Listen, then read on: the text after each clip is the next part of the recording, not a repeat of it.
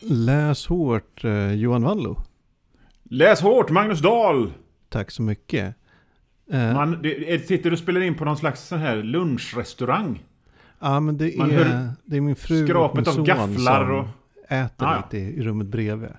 Håller på att städa undan. Far måste podda! Precis. Ner, håll ner Stör mig volymen. inte, jag poddar. Jag har ju sagt att jag poddar! Ja, och så en lavett. Ja, det är jobbigt att det är så. Men eh, för, eh, för alla er lyssnare så är ju det här Läs hårt. En podd om litteratur. Precis. Vi, jag, jag höll på att säga att vi älskar böcker, men det gör vi inte. Men du... eh, Fast det gör vi ju. Gör vi det? Ja, alltså jag älskar... Jag, jag hade en kompis en gång som sa så här när det var Göteborgs filmfestival. Han sa oironiskt Jag älskar film och jag bara tittade på honom med sånt förakt för liksom vad fan betyder det? Ja, jag vad älskar betyder det? film. Ja, men, men grejen är ju att i alla fall jag älskar böcker. Jag har mer böcker än vad jag kommer att läsa i en livstid. Olästa Stryka, böcker. ja, stryka runt i ett mustigt bibliotek. Åh, böcker. Ja, men man kanske älskar böcker, men det är också ett sånt här... Eh, eh, ett sånt där förhållande där man blir misshandlad. Ibland. Och så här, ja, men man, man älskar den där, alla de här böckerna, men ibland ger de den en jävla smocka. Men man Ibland, fortsätter ändå. Man lämnar ibland- inte böckerna. ibland så kan jag känna nu vid min ålder att jag... Så där eh, vid elva tiden Det är lugnt hemma. Alla har lagt sig. Jag ligger och läser en bok. Och det är väl någon, eh, någon sån här science fiction, skräck, action, äventyr. Mm. Och så känner jag Helvete Det här har jag gjort i 40 år liksom. Detta har varit det bästa jag har vetat i 40 år Vad har jag förlorat? Jag hade kunnat Jag hade kunnat eh, ränna i min, i min ungdomsblomma och, och, och sått min vildhavre och skvätt och, eh, och upplevt saker jag hade kunnat skriva egna böcker om. Men istället så läste jag. Men jag har ju tyckt det varit gött. Så det är gött. det, det är ju ett givande och tagande. Så att, eh, precis som ett förhållande. Så att ja, jag älskar böcker Magnus. Älskar inte du böcker? Jo, det gör jag. Jag försökte bara göra mig till. Och, och kanske, kanske till slut så här, nej. Alltså jag kan inte säga att jag älskar böcker. Utan det, det vore som att säga att jag älskar att andas. Ursäkta att jag gick på, trampade på den Ja. poängen du hade på gång. Det. Vi kanske borde skriva manus i framtiden. Nej! Det, Nej, fy fan vad det här är rock'n'roll. Eller punk. Ja, eller för fan. Ja, det, men det, jag tänkte på det Jag tänkte på det igår att jag älskar att läsa eh, kulturtidskrifter och, och DN där det debatteras kultur och så vidare och liksom de här de här, de här otroligt intelligenta, vältaliga människorna som, som... Men vi! Vi tar böckerna och vi liksom gnuggar dem mot hela kroppen och låt, vill vi, liksom, vi vill känna hur, hur trycksvärtan sipprar in i porerna. Vi vill som, som, i, som James Woods i Videodrome när han kör in hela handen i magen. Jag vill köra in en... Eh, Nick Carter pocket i hela magen. Sån, sån är vi. Ja, alltså, Det är liksom på riktigt här va? ja, men det är ju det. Och varje gång vi gör den här podden så är det ju en uppoffring. För vi liksom, Mm. det här är en timma vi skulle kunna läsa istället. Absolut. Ja. Absolut. Men- du, apropå det. Mm. Eller hade du någon liten poäng till där? Nej. Nej, men apropå det här med att läsa. Ja, Så har du läst något bra på sistone? ja alltså jag har, jag har läst, vi ska, jag ska ju nämna det för också att vi kommer, vi kommer ju prata om en Scooby-Doo-bok i, andra halvan av det här Ja, avsnittet. just det. Månadens just det. bok. Mm. Uh, återkommer till det. Alltså jag har, jag har läst en del. Jag läste ju klart Lisa Förares Varken som var asbra. Mm. 100% bra. Mm. Mm. Eh, sen har jag snöat in lite på Noel Stevenson nu under oktober. Mycket för att jag har kollat, på den här nya She-Ra. Eller den är inte så ny längre, det finns fem säsonger. She-Ra på Netflix. Detta är ett namn jag känner väldigt väl igen. She-Ra eller Noel Stevenson. Noel Stevenson, She-Ra, tycker jag liksom, den, den nya She-Ra är en travesti. Jag Lägg tycker bättre om din- 80-tals She-Ra. Lä- Lägg av din incel. ja, men Fake Stevenson, eh, hon eh, hade en Tumblr-blogg som jag fattade. Och liksom blev känd genom Mm. den. Och breakade när hon gjorde liksom... Eh, eh, vad hette det? The Fellowship från Sagan om ringen som liksom så här moderna bros. Okej. Jag vill alltså kolla mobilen. Du, nu kom jag på vad jag känner igen henne från. Hon, var, var hon involverad i en serie som heter Lumberjanes? Ja, precis.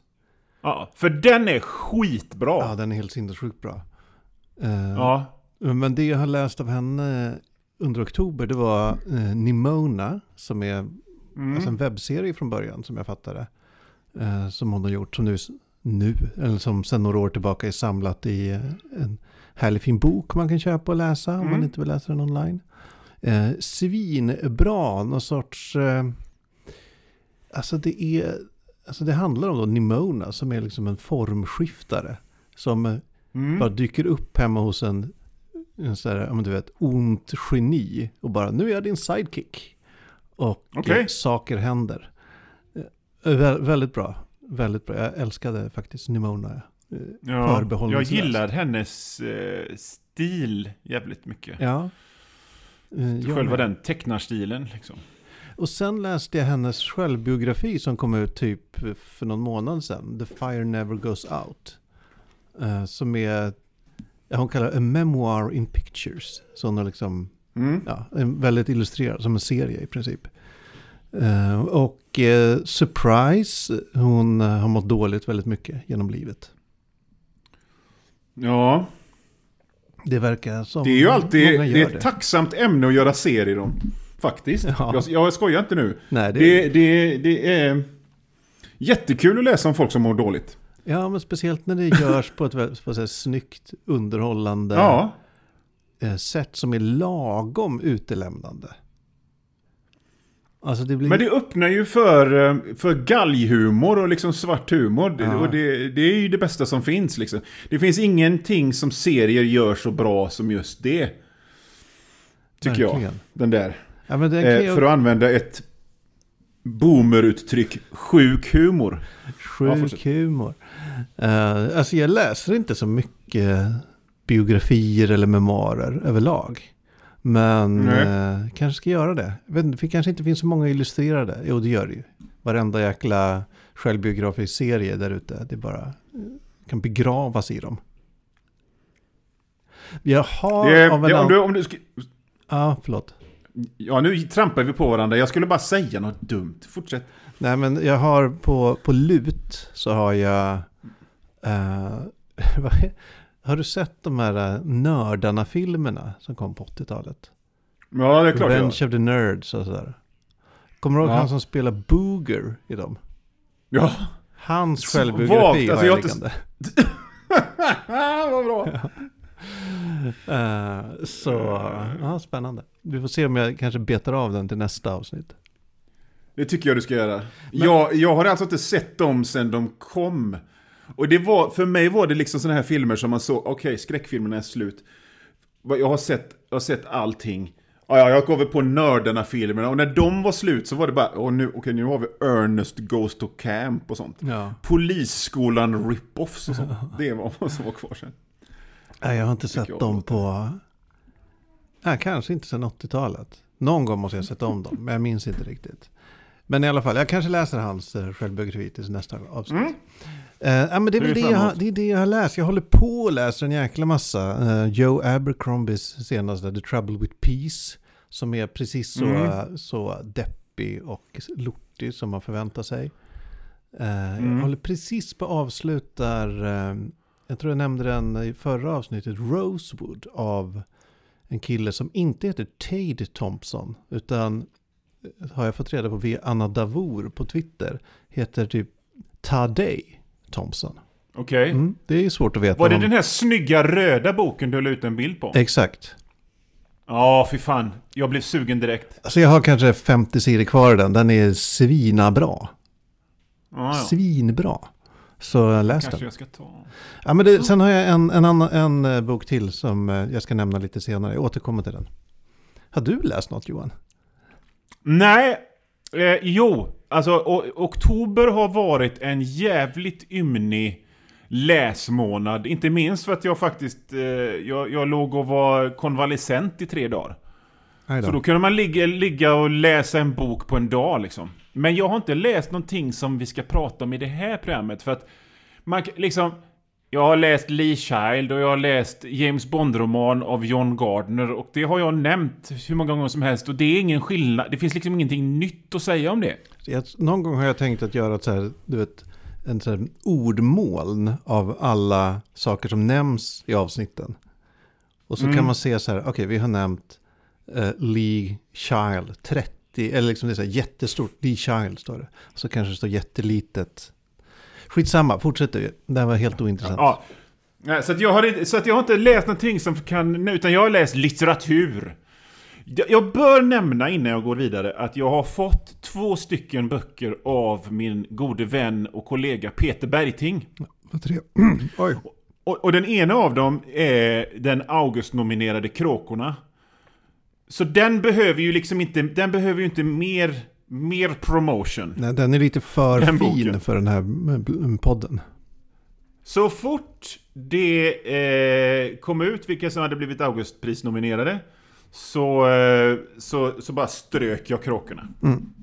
Bara, Kasta nej, den i brasan. nej, nej, nej, nej, för fan, den, den, den, den är bra.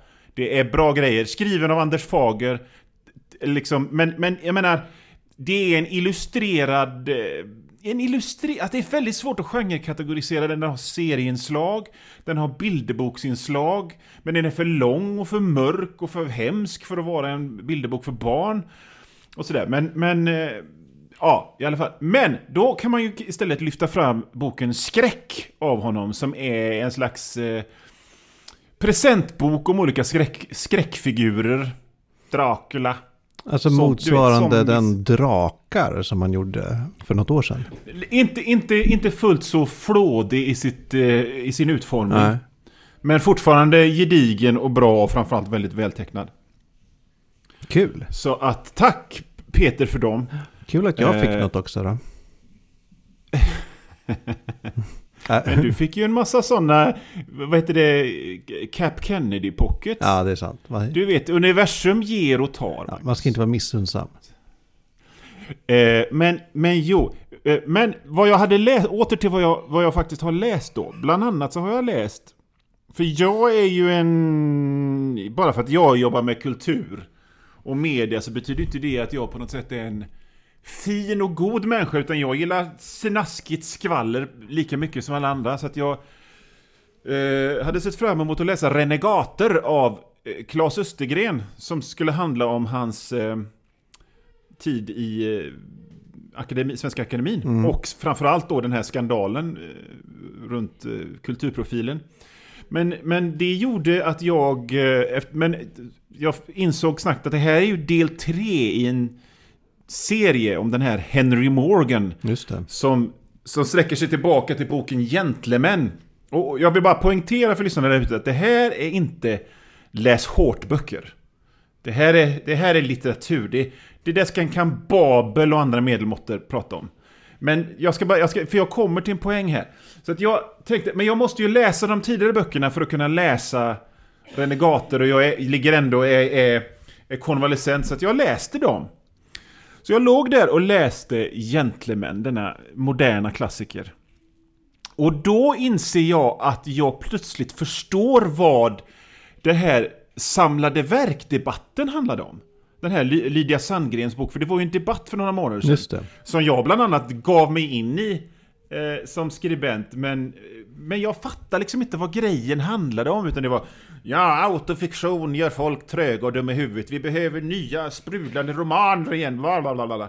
Men när jag läste Gentlemen av Klas Östergren så fattade jag plötsligt Jaha! det är det här de menar med den stora romanen, den stora berättelsen. Och, och då kan jag hålla med om att det riktigt sånt finns inte riktigt om man tittar på de här böckerna som nomineras till Augustpriset. Nej, det gör det kanske inte. Nej, utan det är väldigt mycket mitt lilla liv och jag har ångest och Tindersamhället och är vilse i stan och så vidare. Bla bla. Väldigt liksom liten värld, betongen och 20-åringars meningslösa bekymmer. och då förstår jag också att de som, som, som, som längtar efter den där typen av berättade blev helt till sig i trasorna av Lydia Sandgren. Så, men, så då förstod jag vad det handlade om, vad liksom själva botten i den eh, debatten handlade om. Men samtidigt så förstår jag ingenting för att Men snälla ni. Det finns pockets på 800 sidor med titeln i pufftryck med drakar och barbarer och fluffigt hår och svärd som heter Stormbringer på omslaget. Det gör ju Som det. man kan läsa om man vill ha berättelser. Ni kan gå till vilken centralstation som helst och gå in i bokhandeln där. Sträcka ut handen och ta vilken Stephen King-bok som helst. Om ni vill ha sprudlande berättelser. Visste ni inte om detta? Jag tror det är många som inte vet det faktiskt. Dean R. Koontz kommer ut med två, tre böcker om året. Hoppa på det jag tåget. rekommenderar ingen att läsa, att läsa Dean. Koontz. Men fan är det sprudlande och fan är det berättelser. Ja, alltså jag har liksom stått... Jag som du kan inte helt fattat den här diskussionen. Eh, och jag har inte brytt mig tillräckligt mycket för att liksom ge mig in Nej. och forska i den. Och jag fattar den fortfarande Nej. inte efter att... att eh, efter din utläggning här. Alltså vad, det är ju som sagt ingen...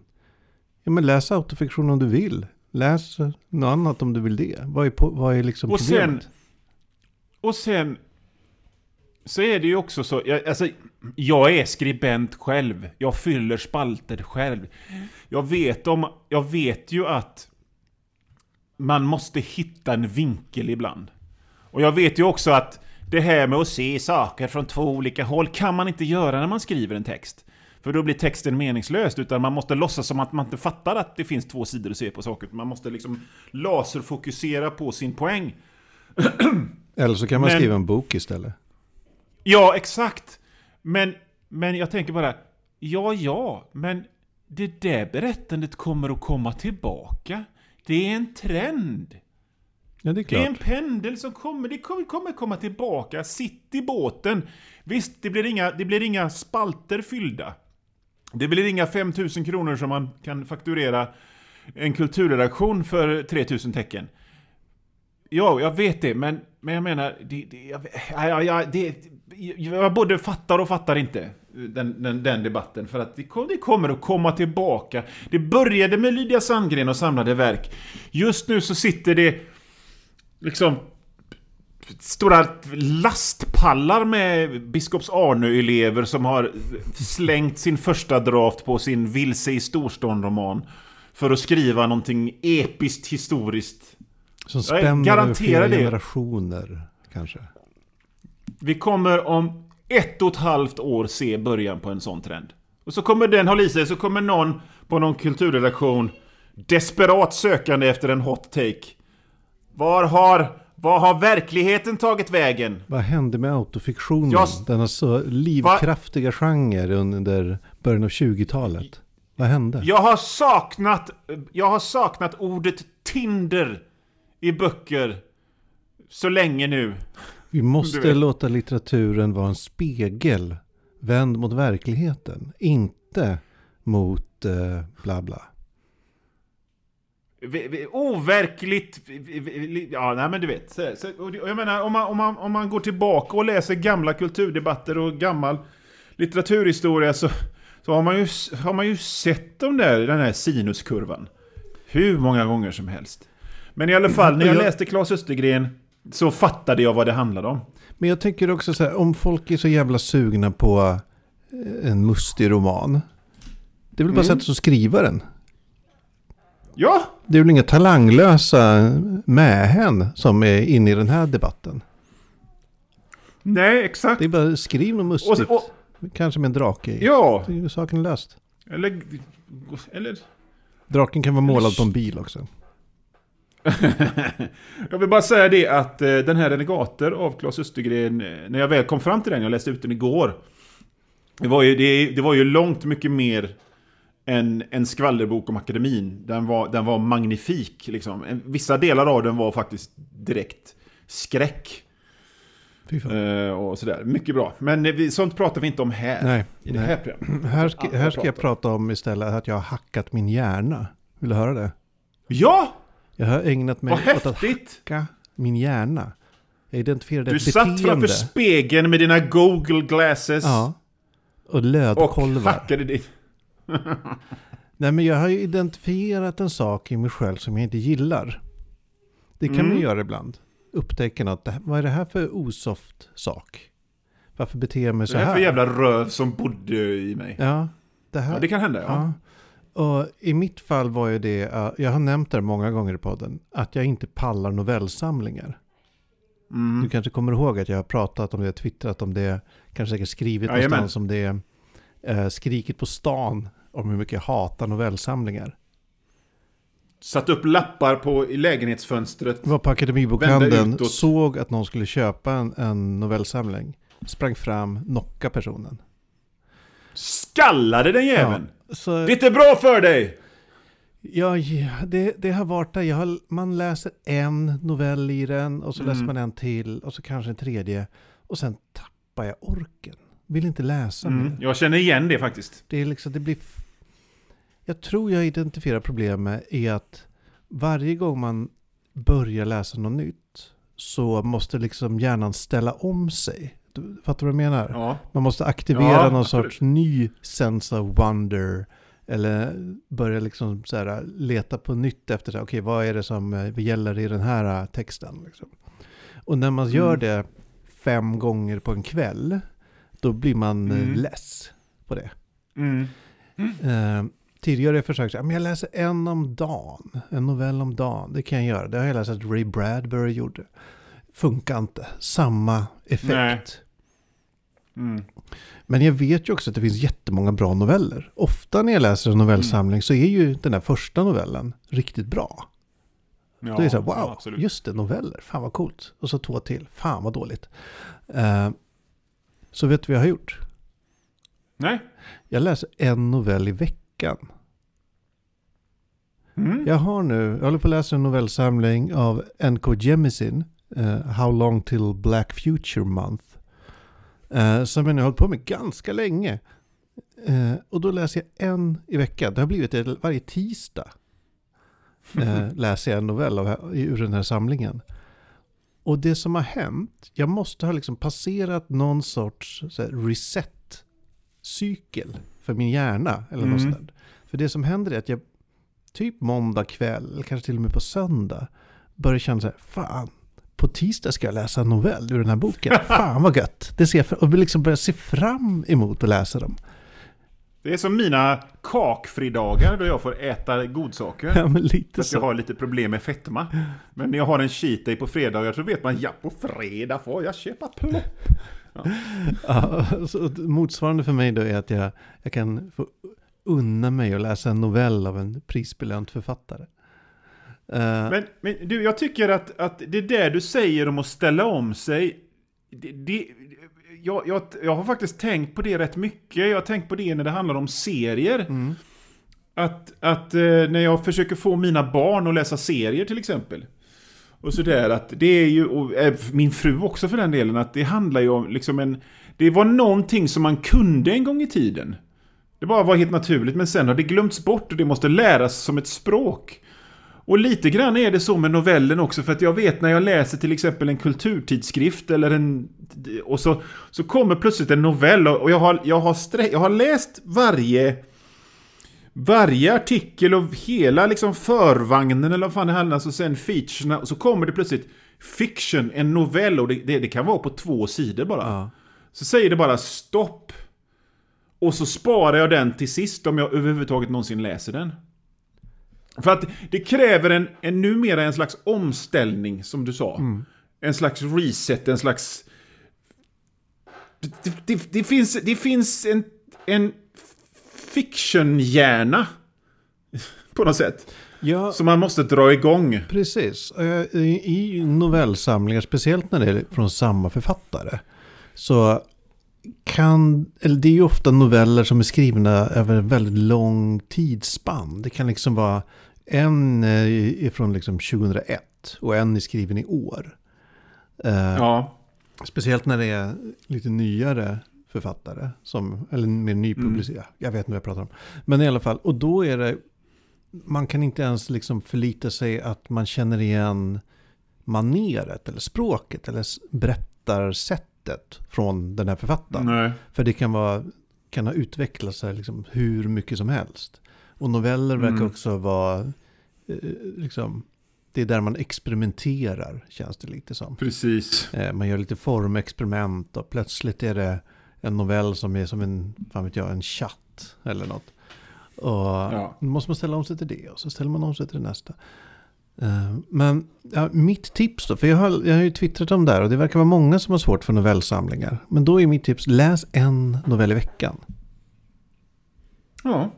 Du kommer, du kommer tacka mig och dig själv. Men du, hur, hur ställer du dig till att till exempel läsa hoppa i novellsamlingen? För att till exempel, jag har en eh, stor fet eh, bok med allt, allt av Lovecraft. Mm. I kronologisk ordning.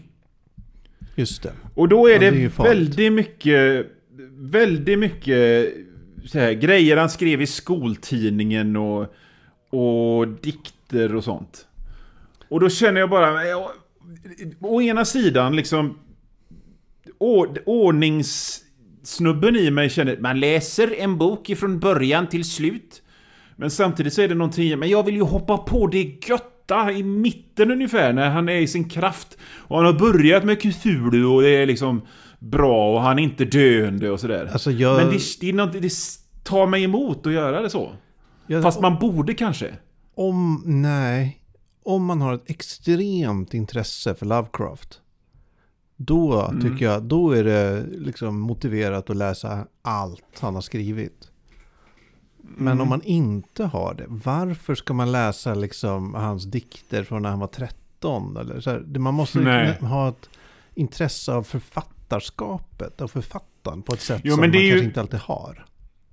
Men här knyter vi tillbaka till det vi pratade om, att vi älskar böcker. Liksom, böcker är ju ändå...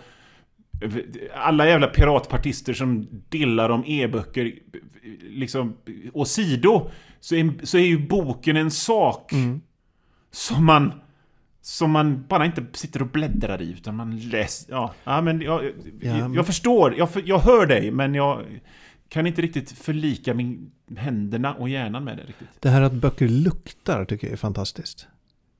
Mm. Eh, Jag har vid till, något tillfälle eh, så underhållit idén att om jag ska gå tillbaka och plugga klart min litteraturvetenskapsexamen. Att jag ska skriva Mm. om, om, eh, jag vet inte vad jag skulle kalla det, olifaktorisk intertextualitet kanske. Eller något annat knepigt ord.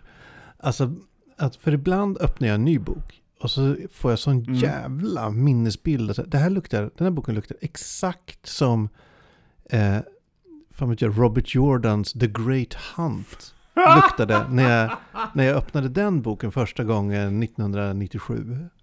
Eller när fan det var. Alltså, och att det måste ju Ja. göra något med. Och liksom också ibland Mm. Är så här, ah, men det här luktar som Vampire the Masquerade second edition. så så här, ja. för det, det är Ja, det är något med alla de här jävla sinnena man har. De gör något med det hela. Ja. De gör något med en. Ja, äh, men... Du, eh, eh, ja. Vad säger du Johan? Ska vi gå på huvudnumret här nu? Du menar eh, det? Josephine Rubys Daphne and Velma, The Vanishing Girl från 2020? Daphne Velma IA novel nummer ett. Just det. Från... eh, Mm, jag tänkte det. Ska vi, ja, herregud. börja med det? Ehm, du, i senaste avsnittet sa du att eh, du valde den här för att Scooby-Doo är liksom din, din största, du, det största Scooby-Doo-fanet som har gått på denna jord. Ja, så är det. Scooby-Doo och Godzilla. Och, alltså jag kan inte säga att Scooby-Doo är den största. Men det är en av de största. Och har hållit på längst. Hur kommer det jag sig? såg att... för att... För att jag är nämligen född 1972. Mm. I ett land där det fanns två tv-kanaler där det bara visades dokumentärer om eh, hur man tillverkade puttekulor på tv. Exakt så var det. Och eh, mina föräldrar eh, var, var lite lätt frireligiösa och förstod inte riktigt vad man skulle med en färg-tv till. Så detta låg jag och eh, tittade på, på en eh, hårig pälsmatta. Jag, jag låg och, liksom, och jag, jag var redan en så här, man, jag visste att det skulle barka hän med mitt medieintresse redan då, för jag låg så här och tittade på Okej, jag tittade på klockan innan barnprogrammen för då spelades det sådär goa 50-talslåtar. Jag minns att det spelades innan klockan halv fem, medan man väntade på att den klockan skulle slå barnprogram. Så fick man höra väldigt ofta Who put the bomb? Å ena sidan, den låten. Och Igelkottaskinnet. Det var alltid en fest när Igelkottaskinnet kom och de sjöng allt ut i byxorna i ändan om. Då skrattade jag gott. Men i alla fall, förutom då på eh, jularna. För att när jularna väl hade, när julafton väl hade varit, då började jullovsmorgon och då visades de bra tecknade filmerna. Då visades eh, liksom lite så här som Hanna-Barbera och då visades Scooby-Doo.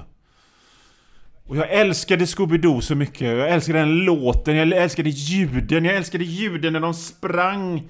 När, när Shaggy och Scooby liksom skulle sätta fart och börja springa, de stod på stället och det lät som någon spelade bongos och så... Och, jag, och, och i samma veva så... Så mina föräldrar slog till på en teknisk extravagans. Som var väldigt okaraktäristiskt om. Jag fick en... Eh, eh, eh, eh Viewmaster-projektor. Och då var det Scooby-Doo på den. Wow. Och då var mitt liksom öde beseglat. Så att jag, ja, jag har... Jag, jag älskar böcker. Och jag älskar Scooby-Doo. Därför valde jag den här boken. Var Scooby-Doo liksom stort bland dina kompisar också? Ja. Det var det. Men det, var det enda som fanns. Såklart som fan att det var stort. Alltså, det är som alltså du är ju förvisso no, fem år äldre än mig ungefär. Mm. Det kanske... Jag kanske missade Scooby-Doo-tåget. Ja, jag tror du gjorde det. liksom och sen tror jag säkert du hade... Det var, att det var så... Alltså det förekom att man såg något Scooby-Doo-avsnitt någon gång. Det gick på tv då och då. Ja. Och jag kanske hade en, en serietidning av Scooby-Doo. Mm. Men jag har ingen... Det var liksom... eh, Nej, det var bara en del av någon sorts eh, popkulturell bakgrund mer. Alltså Men, men grejen är att jag, jag levde i någon slags popkulturell eh, radioskugga väldigt länge. För att jag, jag kan gissa... Du hade kabel-tv tidigt va? Ja, jag kanske var tio. Sådär när det kom. Ja, jag var 23 när jag fick kabel-tv första gången. Ja, det är ju pinsamt. Så att det fick ju liksom... Alltså, det var bara serietidningar och jag... Och, och, och, och, du vet, jag hade... Jag hade... Jag hade Super 8-filmer med Scooby-Doo innan jag såg Scooby-Doo. Ja. Men i alla fall, ni som, ni som hade, ni som hade mm, kabel-tv, ni dränktes ju i tecknade filmer och sånt fräckt. Som, Medan jag byggde upp någon slags tryck i mig. Innan jag väl kunde liksom verkligen balla ur. Ja, alltså det hände ju verkligen något på, på kanske, ja men säg fem år. Under fem år på 80-talet Mm. så var det från att ingenting fanns till att det fanns hur mycket som helst. Av tecknat Ja. och liksom film och serier och allt möjligt. Ja, visst. Tv-spel. Ja, nej men det, Ja. jag, jag undrade bara för jag har ju så extremt... Eh, jag sa förra gången att min främsta relation till Scooby-Doo var att jag såg den på en dejt en gång. Och det var, jag sa Mm. fel vilken film det var, utan det jag såg var Scooby-Doo monstr, Monstren är lösa. Från typ kanske 2002. Scooby-Doo 2 med andra Ja, ord. exakt. Det där med Tror jag det. Freddie Prince Jr. kanske? Och Sarah Michelle Gellar. Och han som var mördaren i Scream. Det var ju ingen, Och- ingen fantastisk film, det var det inte. Och sen Nej. dess har jag, alltså, mm, nej, jag har inte haft någon kontakt med det på då 18 år. Fram till nu. Nej, och jag kan ju dra lite snabbt. Scooby-Doo är en tecknad tv-serie som eh, första avsnittet sändes 1969. Och konceptet är att Fred, Vilma, Daphne, Shaggy och Scooby åker omkring i en, en buss, en van, som kallas för Mysteriemaskinen. Och de löser brott med övernaturlig monsterspök grej kring sig. Och det är, det är alltid så här att de här spökerierna och de här övernaturliga grejerna är det alltid någon vanlig människa som ligger bakom. Och det är alltid den man minst anar. Och så, så tar, så tar, ehm, tar de och sliter av mask, zombie, monstermasken och där under är... Men det är ju du professor Jenkins! And I would have got away with it too if it wasn't for you meddling kids. Alltså, Klassiker. Varje klassiker. Och jag menar, eh, så det finns två säsonger av, av den första tv-serien. Och, så, och, och sen har det kommit kontinuerligt nya tv-serier hela tiden. Enda undantaget från det här konceptet är tv-serien The 13 Ghosts of Scooby-Doo. Där monstren var på riktigt. Liten trivia tidbit. Men sen har liksom genom åren det här konceptet och de har liksom, Och nu är det oftast att de släpper, det finns så vitt jag vet ingen Scooby-Doo tv-serie just nu, men det, det kommer nya filmer direkt på vi, video on demand och på DVD och så liknande. Och det är alltid så här. Alltid så här. Du, Och så eh, såg jag då att de hade kommit som young adult eh, och då tänkte jag ja, den ska vi ha! här, Men du, Magnus, ja, du skulle säga något där? nej, alltså, Nej. Jag, den här boken, jag, jag, jag, jag, har- så mycket frågor. Mm, okej. Den här boken den då om Daphne och Velma. Eh, som Mm. är, de går till gymnasiet. Mm. Eh, de bor i staden Crystal Cove. Och Mm. eh, de är liksom ytligt kompisar med Fred och Shaggy. Ja, just det. Eh, är det här liksom en sorts, någon sorts parallell? Alltså liksom en eh, helt fristående verk, Scooby-verklighet? Är det här liksom, är det, passar det här in i det stora Scooby? Alltså vad, vad är, vad är kanon i allt det här? Alltså är Crystal Cove Du, det- en, en stad som förekommer? Bor de där? Det- de här Så, familjesituationerna som finns. Att så här, äh, Daphnes pappa är deprimerad och att... Äh, äh, eller vänta, Velmas pappa är deprimerad och Daphnes mamma har lämnat henne. Och så här, är det liksom... Är det så? Det här är ju, alltså, det, det här är ju en Riverdalifiering av Scooby-Doo.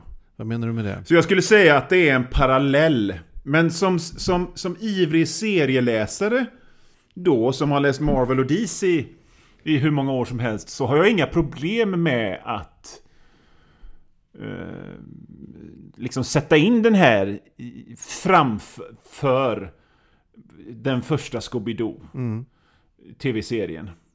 Men För det är bara liksom, ja vadå, det är klart att det kan vara, fast den utspelas nu och de har internet och mobiltelefoner och Facebook och det ena, det, ja, men det här är liksom en prequel. är, är Det jag hade det problem med dock. Tänk, eh, tänker du att det är en prequel? För, för det jag Ja, det tänker jag. Jag tänkte, i boken så nämner de Mm. ofta att så här, när vi var små så lekte vi detektiver, alltså både Daphne, Fred och Vilma så här, lekte detektiver i typ Freds, nej, da, ja, Shaggys van. Eh, Ja. Och då tänkte jag att alla andra Scooby-Doo-äventyr som har skrivits och visats Ja. bara är liksom var när de var barn och fantiserade Men ihop det. Du! Fan vad fräckt! Tänkte I så jag. Men det är ju hur jävla fräckt som helst. Det är deras barnsliga fantasier, vilket förklarar också varför de är så rudimentära och liksom dåligt animerade och sådär. För det var bara liksom fantasi. fantasi. Boken växte nu för mig. När du, Ja, när du drog den fanteorin. För att jag har vissa, jag har liksom vissa problem med boken och det, det, det är... Det, det är det här med att, att Shaggy är ju han den här slafsige hippien då. Mm. Som är Sco- hunden Scooby-Doos ägare. Att han skulle vara rik. Ja, han, Det han har jag lite då problem den rikaste familjen i stan. Ja. Och, och sen Fred är ju i och för sig en jock. Och här är han lite en, en festprisse, men min Fred är ju en, en ordentlig pojkscout liksom. Eh, och sen, sen, grejen med Scooby-Doo är ju att de reser runt i den här The Mystery Machine. Här, den här boken är ju, är ju fast i Crystal Cove. Och Crystal Cove, eh, om man ska sammanfatta handlingen i lite i den här så är det att Mm. Crystal Cove är typ, vad heter den här, eh, Roanoke? Den amerikanska Mm. legenden om en stad som bara plötsligt var helt övergiven, alla människor var borta. Och sen stod det Mm. Croatoan, eller hur fan man uttalar det, på en vägg. Eh, det är typ Crystal Cove. Den har liksom bara ett Mm. jättemystiskt förflutet. Eh, och så Mm. är det massa markaffärer och det är spökerier och eh, lite ungdomar försvinner spårlöst. Mm. Och då ska Daphne Mm. och Velma lösa det här. Och Daphne och Velma var kompisar när de var små. Men, men Daphne har blivit en av de populära kidsen och Velma är en nörd. Precis, Och de är fiender nu. exakt. Men så förs de ihop under, tillbaka ihop under det här mysteriets gång. exakt. Eh, Mm. Du, men vad, vad tyckte du då? Jag tyckte att, alltså det var, jag vill inte säga att den var, det var inte en bra bok, den var inte dålig.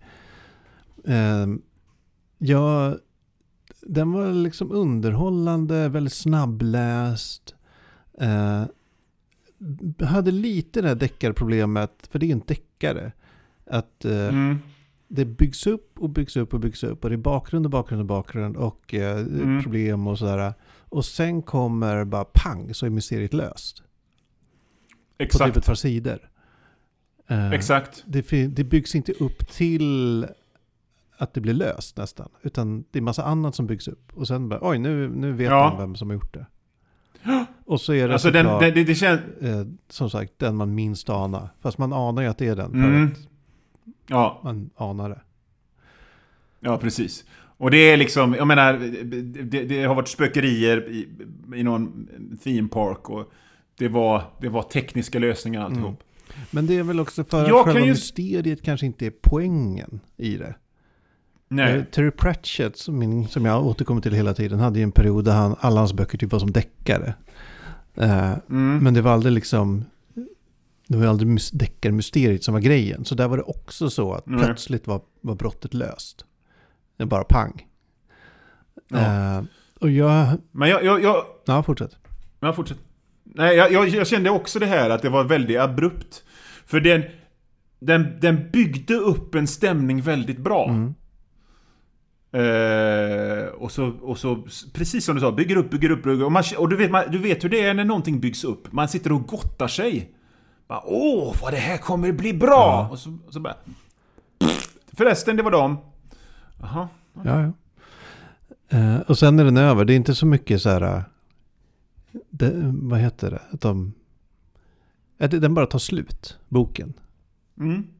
Eh, Men du, såg du den sköna mm, cliffhangern i slutet? ja, då? den var inte så subtil. Nej. Men, men, men jag... Vet du vad? Jag ska, jag ska berätta om vad jag tycker. Innan jag kommer till den så ska jag berätta om vad jag tyckte om Ja. boken. För det första så älskar jag ju hela den här eh, genren med... Med, du vet, ungdomsdeckare. B. Wahlström, tvill, du vet, Mm. checka ungdomar som löser brott som polisen går bet på. Ja, det är väl mål, målgruppen här Detective. kanske är eh, 12. Jag vet inte. Ja. 13.